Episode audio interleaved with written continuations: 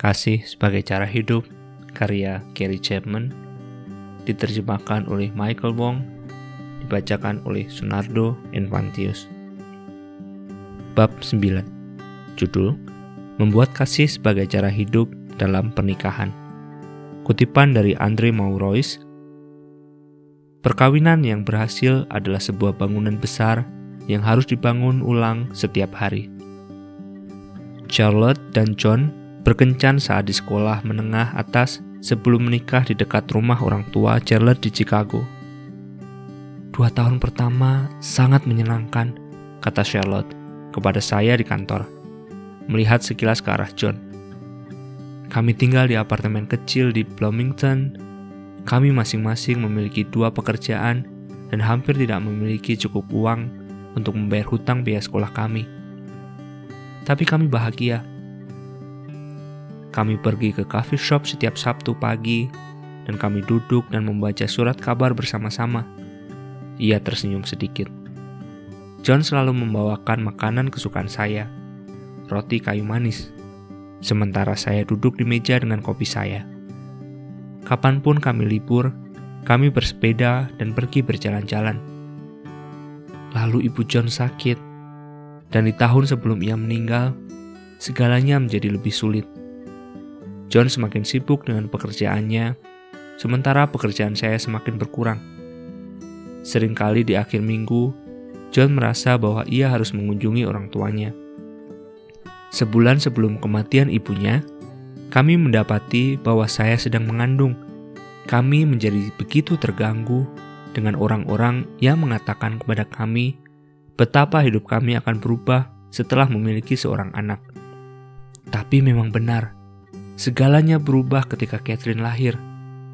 Tampaknya satu-satunya waktu yang kami gunakan untuk berbicara adalah ketika kami sedang bergantian mengurus Catherine dan harus memberi kabar tentang berapa lama ia telah tidur dan makan hari itu. Saya mengandung Jackson lebih cepat dari yang kami harapkan, dan saya harus berhenti bekerja. Secara keuangan, itu baik-baik saja, karena pekerjaan John berjalan dengan baik. Tapi saya merasa tidaklah adil, karena harus menunda karier saya. Anak-anak sekarang sudah sekolah, dan saya bekerja paruh waktu dan saya masih merasa seolah-olah John dan saya tidak pernah benar-benar saling bertemu satu sama lain. Saya selalu berkata kepadanya bahwa saya ingin berkencan dengannya, tapi ia tampak tidak peduli. Kami membayar tagihan dan membantu anak-anak mengerjakan pekerjaan rumah serta membawa pekerjaan kantor ke rumah. Tapi seolah-olah kami adalah mitra bisnis, bukan kekasih. Mata Charlotte mulai berkaca-kaca di penyataan akhir ini. Saya melihat ke arah John yang sedang menatap ke lantai. Bagaimana kau menjelaskan hubunganmu? Tanya saya kepada John. John menelan ludah. Ya, memang benar. Kami dahulu sering meluangkan waktu bersama. Kami tidak banyak berdebat. Tapi segalanya juga tidak sempurna waktu itu. Kami sedang khawatir tentang membayar sewa. Saya pikir saya dapat kehilangan pekerjaan setiap saat jika saya tidak bekerja keras. Memang, terkadang kami keluar minum kopi, tapi paling tidak sekarang kami memiliki rumah yang bagus, dua mobil, dan anak-anak. Ia mengatakannya seolah-olah kami bahkan tidak mencintai anak-anak kami. Kau tahu itu bukan maksudku, kata Charlotte dengan tajam. Jangan memotongku, kata John sebelum kembali menetap saya. Dia sendiri yang menawarkan diri untuk tinggal di rumah setelah Jackson dilahirkan.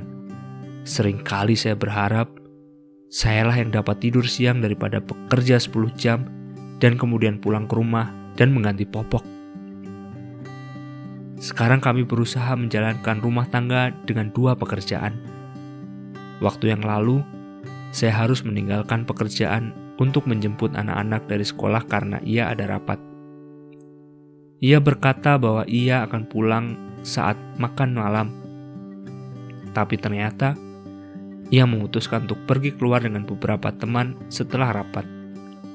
Ia menelepon kira-kira pukul 7 untuk memberitahu saya. Akhirnya, saya yang memberi makan anak-anak, membantu mereka menyelesaikan PR, dan menidurkan mereka sebelum ia pulang pukul 9 seolah-olah tidak ada masalah.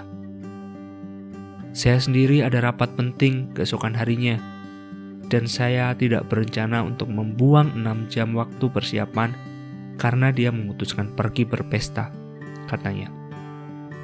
Lagi pula, akulah yang menghasilkan sebagian besar uang di keluarga.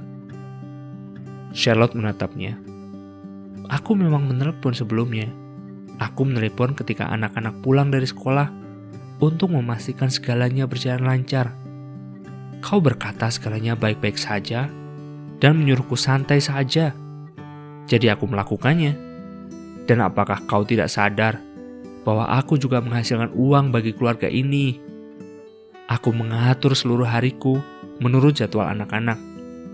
Sekali-sekali aku juga ingin membuat keputusan sendiri tentang kapan aku akan pulang. Aku kira kau sedang dalam perjalanan pulang ketika menelepon. Maksudku waktu itu adalah agar kau jangan terburu-buru mengendari mobil pulang ke rumah. John menatap saya dan melanjutkan. Tentang berkencan, itu boleh-boleh saja, tapi kita hampir-hampir tidak bisa mengatur waktu. Dan saya tidak keberatan jika ia berusaha sedikit lebih keras untuk mengurus rumah. Saya tidak bisa melakukan segalanya. Saya tidak tahu kapan ia akan menyadari itu. Kami ada di sini, kata Charlotte kepada saya. Karena saya lelah hidup seperti ini, saya merasa seolah-olah kami selalu di tepi perdebatan saya merasa seolah-olah John selalu marah kepada saya dan saya selalu sendirian. Sejujurnya, saya tidak yakin apakah kami akan berhasil dalam perkawinan ini. Kemudian, mereka berdua menatap saya dengan pertanyaan di mata mereka yang telah sering saya lihat di ruangan saya. Dapatkah kau membuat kami saling mencintai lagi? Jatuh cinta dan menginjak tanah. Selama bertahun-tahun saya telah menghabiskan banyak waktu mendengarkan banyak pasangan menceritakan pergumulan mereka. Selalu saja masing-masing menyalahkan pasangannya atas hubungan mereka yang buruk. Setiap individu sangat ingin sekali dicintai oleh pasangan mereka. Tapi, masing-masing menanti pasangannya untuk mengambil inisiatif Jauh sebelum mereka datang ke kantor saya, mereka telah saling mengeluh. Keluhan mereka sering kali terbungkus dalam penghakiman karena masing-masing percaya bahwa pasangannya sedang bersikap tidak adil. Ia beralasan, jika saja suamiku mau melakukan apa yang ia janjikan, mencintai, dan menghargai selama kami berdua hidup, jarang sekali sang istri mengerti bahwa sang suami memiliki pikiran dan perasaan yang sama tentang dia. Tingkat perceraian yang mencengangkan di negara ini menjadi bukti bahwa ribuan individu tidak pernah menemukan kebebasan dari pemikiran adiktif ini. Pasangan-pasangan ini hidup dengan asumsi yang salah, seperti yang telah kita baca di bab sebelumnya. Cinta bukanlah perasaan yang melampaui kendali kita banyak pasangan teringat dengan perasaan yang menyenangkan dari pengalaman berkencan mereka. Ketika mereka rindu untuk bersama setiap saat, perbedaan mereka sekarang sudah jelas dan mereka mendapati diri mereka berdebat.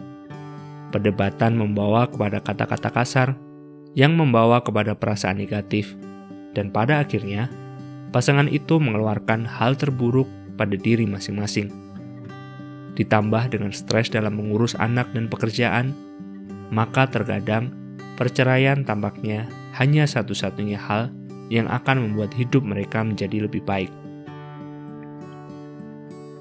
Ketika saya melihat kembali dalam hidup saya, saya menyadari bahwa ketika saya menikah, saya sedang jatuh cinta, tapi tidak tahu sama sekali tentang cinta sejati. Pengalaman jatuh cinta adalah pengalaman yang berdasarkan emosi. kita dipengaruhi oleh perasaan yang menggebu-gebu. Kita melihat yang terbaik dari diri orang lain, dan hubungan itu merangsang yang terbaik dari kita. Memang, kita akan melakukan dan mengatakan hal-hal yang tampaknya mengutamakan kepentingan pasangan kita. Kita memberikan hadiah yang tidak mampu kita beli, membuat janji-janji yang tidak akan pernah dapat kita tepati dan melakukan sesuatu bagi satu sama lain yang membuat kita percaya bahwa kita adalah kekasih sejati. Ahli ilmu sosial memberi informasi kepada kita bahwa jangka waktu rata-rata dari fenomena ini, jatuh cinta, ini adalah dua tahun. Kemudian perasaan yang menggebu-gebu itu mulai padam. Semua perasaan menyenangkan itu mulai menguap dan kita mendapati bahwa kita bukanlah kekasih. Kita adalah dua orang egois yang telah membuat janji yang tidak dapat kita tepati kepada satu sama lain. Perasaan menyenangkan diganti dengan rasa sakit, kemarahan, kekecewaan, dan rasa takut. Mengerti kebenaran tentang cinta adalah satu-satunya hal yang akan membuka pintu bagi hubungan cinta yang panjang Kasih adalah sikap yang membawa pada perubahan perilaku. Kasih berusaha memberikan kasih kepada orang lain dan menemukan cara yang berarti untuk mengekspresikannya. Ekspresi-ekspresi kasih ini merangsang perasaan emosi yang hangat di dalam diri orang lain tersebut. Ketika pasangan kita membalasnya, kita juga merasa hangat terhadap dia. Emosi-emosi itu adalah hasil dari kasih. Mereka sendiri bukanlah kasih. Ketika kasih menjadi cara hidup dalam perkawinan, tujuh karakteristik kasih yang dibahas dalam buku ini mengalir dengan bebas antara sang suami dan sang istri. Marilah kita melihat apa jadinya perkawinan Charlotte dan John jika kasih menjadi gaya hidup bagi mereka. Kebaikan setiap karakteristik dari orang yang penuh kasih sangat penting dalam perkawinan. Tapi jika saya hanya dapat memilih satu untuk ditekankan, itu adalah kebaikan. Menempatkan kepentingan pasangan Anda di atas diri sendiri adalah penting untuk membuat perkawinan berjalan lancar. Jelas sekali, dalam percakapan saya sebelumnya dengan John dan Charlotte, bahwa mereka telah berhenti bersikap baik satu sama lain. Mungkin salah satu atau mereka berdua telah mencoba untuk bersikap baik kepada yang lain ketika anak-anak mereka masih kecil, tapi telah berkembang menjadi kekecewaan karena sang suami atau istri tampak tidak membalas sikap ini. Mungkin mereka telah sampai pada kesimpulan bahwa tidak ada apa pun yang mereka lakukan akan membuat perbedaan. Jadi, mereka menyerah. Tidaklah berlebihan untuk berkata bahwa kebaikan kecil dalam kehidupan sehari-hari dapat menyelamatkan perkawinan. Kebaikan menunjukkan bahwa kita menghargai pasangan kita. Kita mengenali kebutuhannya dan ingin menempatkan kebutuhan itu di atas kebutuhan kita. Itu artinya siap sedia dengan cara suami atau istri menerima kasih. John sedang menunjukkan kasih dengan membawa pulang gaji yang besar setiap dua minggu, dan Charlotte menginginkan dia menunjukkan kasih dengan membawanya berkencan. Ketika ia siap sedia untuk bersikap baik, John akan memutuskan untuk membawa Charlotte keluar, bahkan jika ia rasa itu membuang-buang waktu. Ia akan menunjukkan kasih kepadanya dengan cara ini karena ia dengan sengaja menempatkan kebutuhan sang istri di atas kebutuhannya. Sama halnya, kebaikan mengharuskan Charlotte untuk melihat bahwa John sedang bekerja keras untuk memenuhi kebutuhan keluarga mereka. Ia dapat menghargai pekerjaan John dan mengatakannya kepada John bahwa jika itu bukanlah cara utama ia ingin dikasihi kebaikan akan mengharuskan Charlotte untuk mengorbankan waktu dengan teman-temannya jika diperlukan, sama seperti John mengorbankan waktu di tempat kerja hari itu. Kebaikan akan berkata terima kasih tanpa mengandung maksud, akhirnya mau juga kau mengajakku kencan. sebagai cara untuk mengakui bahwa waktu John sangatlah berharga. Ketika kasih menjadi cara hidup dalam perkawinan, seorang memasak makanan, mencuci piring, membersihkan lantai, membersihkan toilet, mengajak anjing berjalan-jalan, memotong semak-semak, membayar tagihan, dan memakaikan baju anak-anak, semua dengan sikap positif. John mungkin tidak menggunakan kata-kata ini, tapi sikapnya berkata, "Senang sekali memasak makanan ini untukmu, dan dengan senang hati, aku akan membuang sampah ini. Charlotte dan John ada dalam sikap menyerang satu sama lain. Kesombongan mereka tidak siap untuk mengakui bahwa pasangannya dapat melakukan sesuatu yang penuh kasih. Dalam perkawinan yang ditandai dengan kebaikan, pasangan berbicara satu sama lain dengan hormat. Mereka berbicara ketika mereka disakiti atau marah. Tapi, kata-kata mereka selalu meneguhkan nilai masing-masing. Semakin kita mempraktikkan kebaikan, semakin pasangan kita mempraktikkan kebaikan. Dan luar biasanya, semakin kita bersikap baik kepada seseorang, semakin hangat perasaan kita terhadapnya. Kesabaran. Semakin kami berbicara, semakin saya dapat melihat bahwa baik Charlotte dan John percaya mereka sedang mendemonstrasikan kesabaran yang ekstrim dalam hubungan mereka. Charlotte dengan sabar menunggu untuk memulai ulang karirnya setelah anak-anak dilahirkan. Ia dengan sabar menunggu keluar berkencan dengan suaminya. Ia dengan sabar menidurkan anak-anak. John percaya ia sedang menunjukkan kesabaran setiap kali ia membantu mengurus anak-anak padahal ia benar-benar ingin pergi bekerja atau menyaksikan televisi di akhir hari. Ia sabar dengan apa yang dilihatnya sebagai kegagalan Charlotte dalam menjaga kebersihan rumah. Ia dengan sabar menunggu Charlotte pulang ke rumah di malam ia pergi keluar bersama teman-temannya. Setiap hubungan perkawinan melibatkan penantian. Apakah kita menanti bertahun-tahun untuk suami atau istri memunculkan sebuah karakter tertentu atau 20 menit sementara ia mencoba celana jeans di toko. Tapi menanti tidak sama dengan memiliki sikap sabar. Ketika kasih menjadi cara hidup dalam perkawinan, sang suami atau istri tidak akan mendesak, berkata kepada pasangannya, "Aku tidak mengerti mengapa butuh waktu lama untuk kau siap." Kesabaran dapat meminta perubahan, tapi kesabaran tidak pernah menuntut perubahan. Jika perubahan itu tidak datang, kesabaran menerima ketidaksempurnaan pasangan. Seorang suami memberitahu saya, "Saya berharap istri saya mau menutup laci riasnya ketika ia telah selesai berdandan." Tapi setelah dua tahun, akhirnya saya menyadari bahwa ia tidak memiliki gen menutup laci rias. Setelah itu, saya menerima menutup laci sebagai tanggung jawab saya.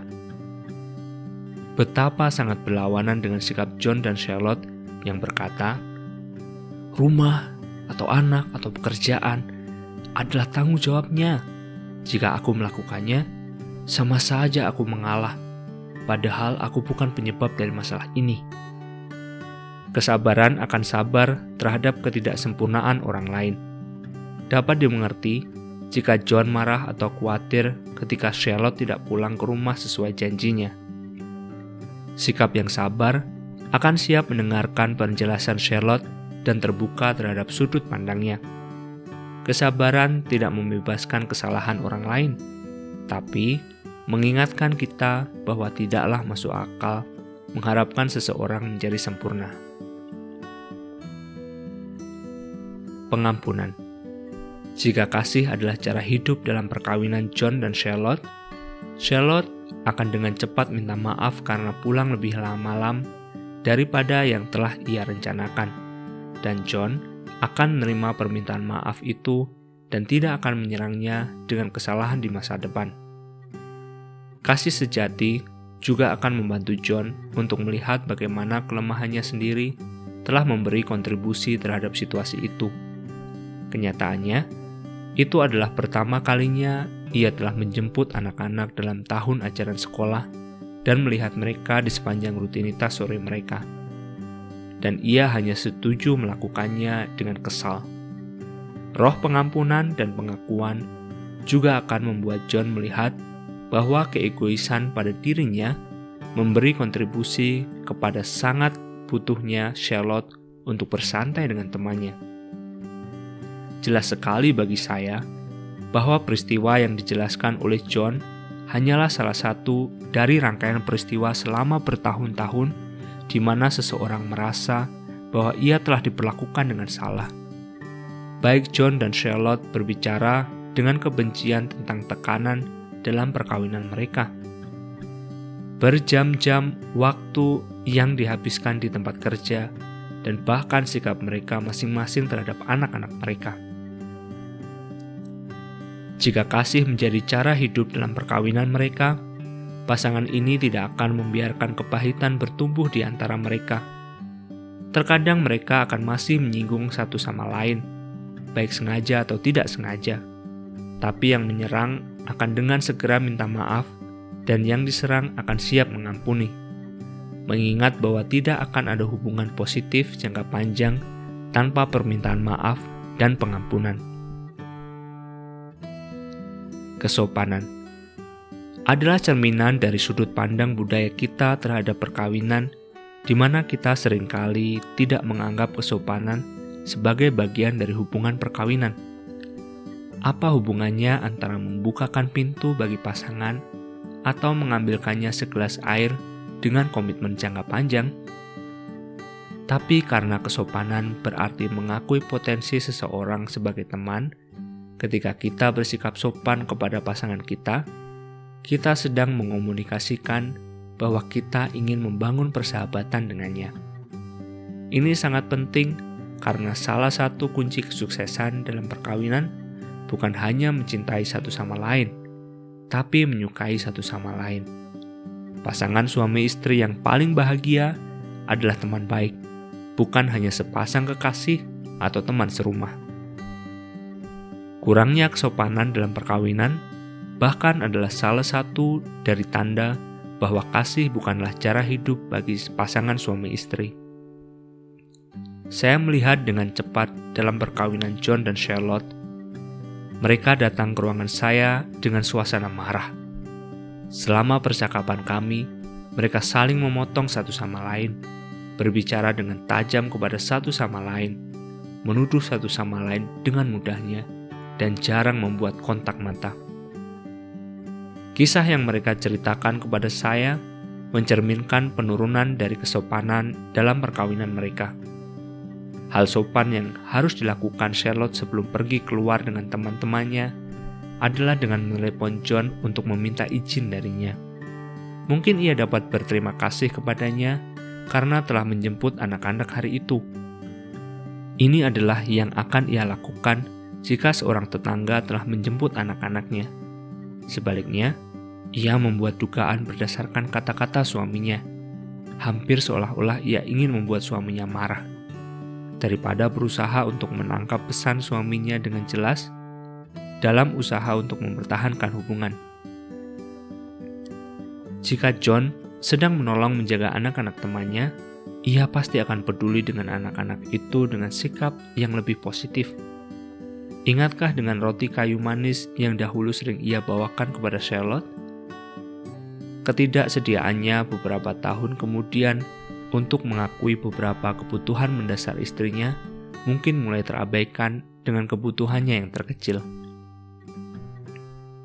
Ketika kasih menjadi cara hidup dalam perkawinan, suami dan istri akan menanyakan pertanyaan untuk memastikan mereka mengerti apa yang dikatakan sang suami atau istri. Berteriak tidak akan menjadi cara hidup mereka. Jika sang suami mendapati bahwa istrinya menghargai ketika ia membukakan pintu mobil baginya, maka ia akan melakukannya. Di lain pihak, jika sang suami mendapati bahwa itu bukanlah salah satu keinginan istrinya, ia tidak akan melaksanakan konsep kesopanan ini kepada istrinya.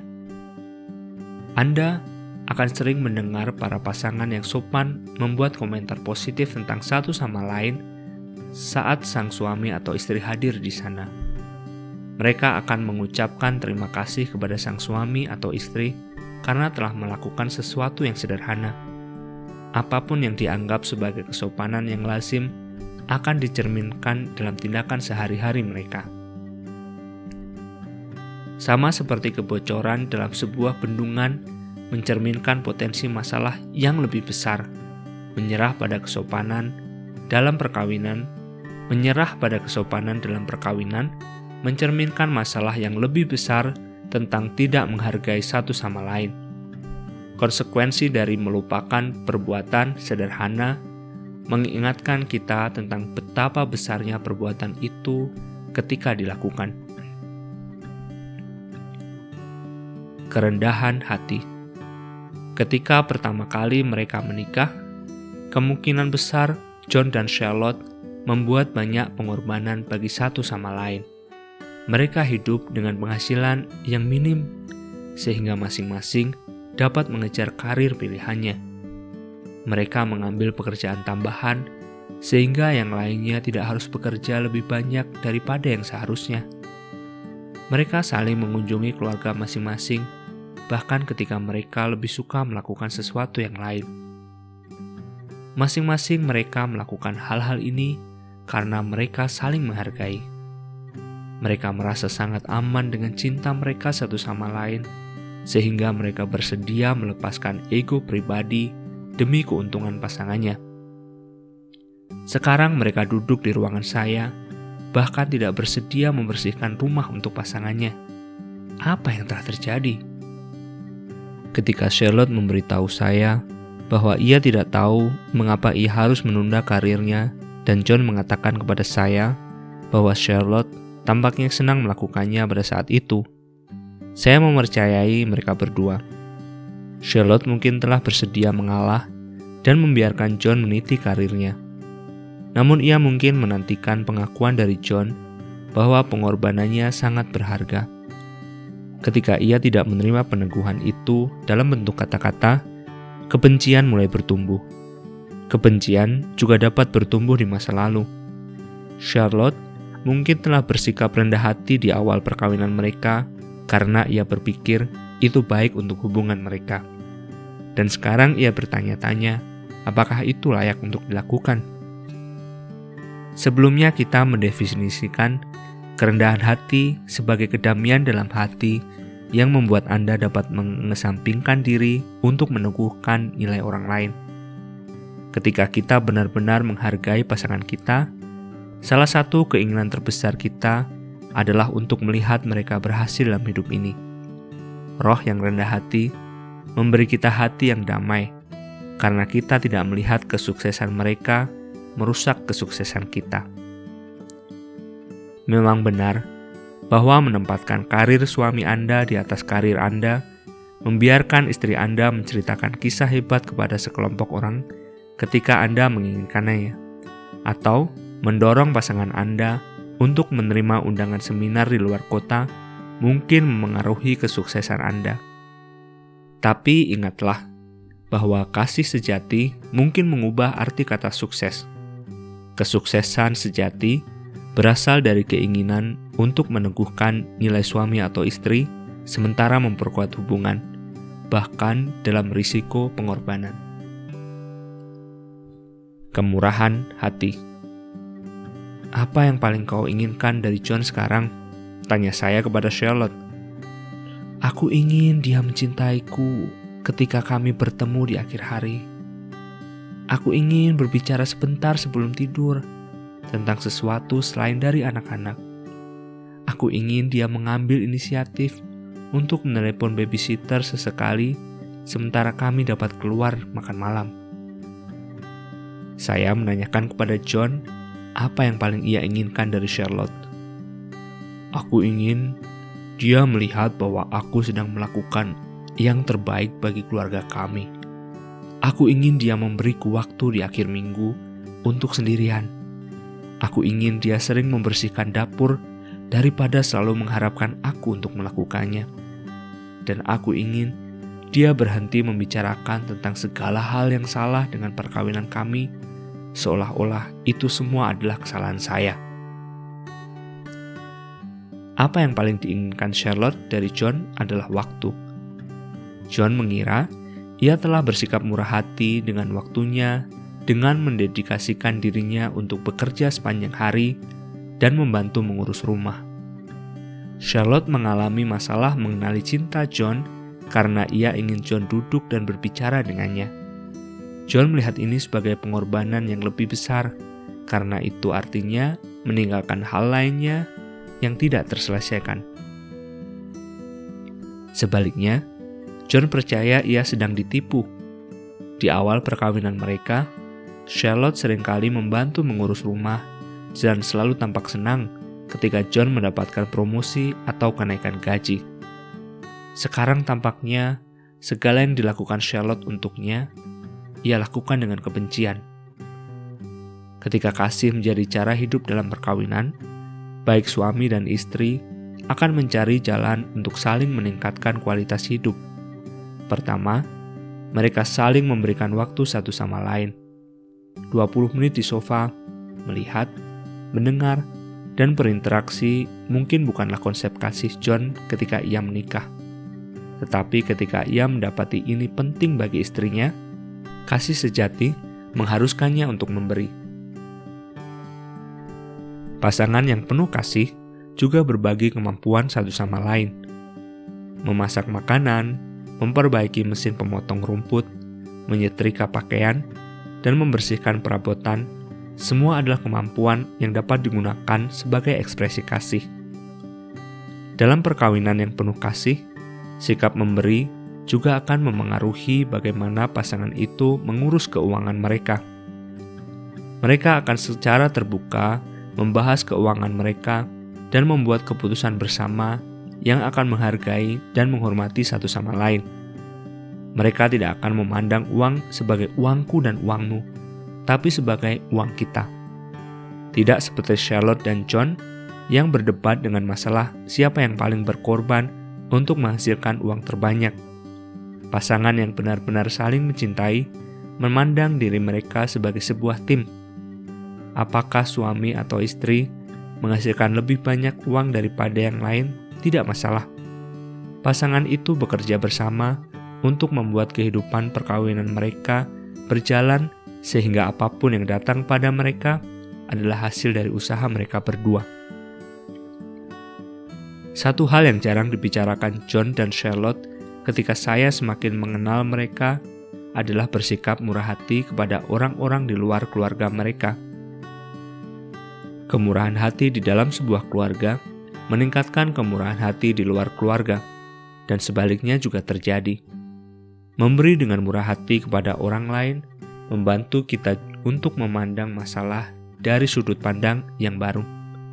John dan Charlotte telah menjadi orang yang berfokus pada diri sendiri, sehingga prioritas terbesar mereka, selain daripada mengurus anak-anak mereka, adalah mendapatkan apa yang mereka inginkan. Kejujuran ketika kasih menjadi cara hidup dalam perkawinan, suami atau istri tidak membiarkan kebencian untuk bertumbuh dalam hubungan itu. Kasih berkata, Mungkin aku memandang ini dengan cara yang salah, tapi inilah yang kurasakan. Dapatkah kita mencari jalan yang lebih baik untuk melakukan ini? Sekali lagi, kasih tidak membuat tuntutan, tapi mencari jalan di mana keduanya merasa dihormati sebagai individu. Charlotte dan John telah kehilangan banyak kesempatan untuk bersikap jujur satu sama lain jika saja Charlotte mengekspresikan kebutuhannya akan peneguhan John ketika ia meninggalkan pekerjaannya, kebenciannya tidak akan terbangun sejak itu.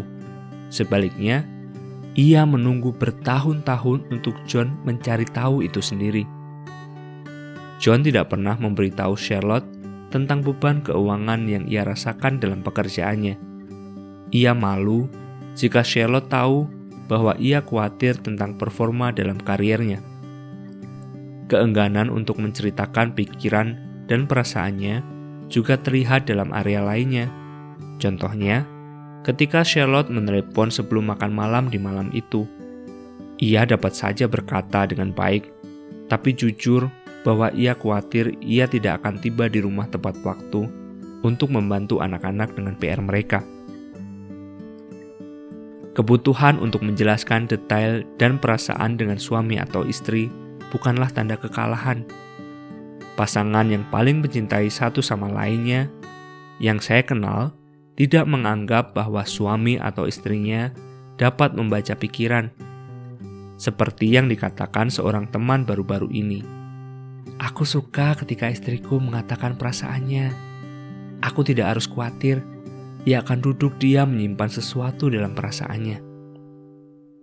Selama bertahun-tahun, menyimpan sesuatu dapat menyebabkan kerusakan besar dalam perkawinan. Ketulusan mengharuskan kita memperkatakan kebenaran dengan setiap karakteristik kasih dalam pikiran kita. Tindakan ketidakjujuran sekecil apa pun atau dengan menahan informasi menyebabkan tidak hanya kebencian, tapi menimbulkan kebohongan. John dan Charlotte mengambil langkah penting ketika mereka mengakui bahwa mereka membutuhkan pertolongan pada perkawinan mereka. Dengan melakukannya, mereka menjauhkan diri dari jatuh ke dalam kebiasaan mempraktikkan kebohongan karena kepentingan pribadi. Kepuasan sejati tanpa tujuh karakteristik dari seorang yang penuh kasih, sifat alamiah kita yang egois akan mengambil alih ketika kegembiraan kencan telah pudar. Ketika kita belajar untuk mengasihi dengan tulus, kita memiliki kesempatan untuk mengalami hubungan yang dalam yang lebih memuaskan dari kesenangan sementara apa pun. Saya percaya Perkawinan dirancang untuk memberikan kesempatan kepada suami atau istri untuk melayani satu sama lain dalam ekspresi kasih yang penuh arti, dengan kebebasan untuk membangun minat dan kemampuan mandiri mereka.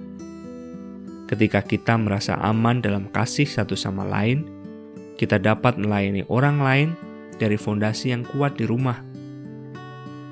Perkawinan tidak pernah dirancang untuk membuat orang menderita. Itu dirancang untuk menjadi lembaga kasih, pelayanan, dan sukacita besar. Perkawinan juga dapat membantu Anda bertumbuh sebagai orang yang penuh kasih dengan cara yang mungkin tidak Anda ketahui. Ketika kasih menjadi cara hidup, perkawinan mencapai potensi tertingginya.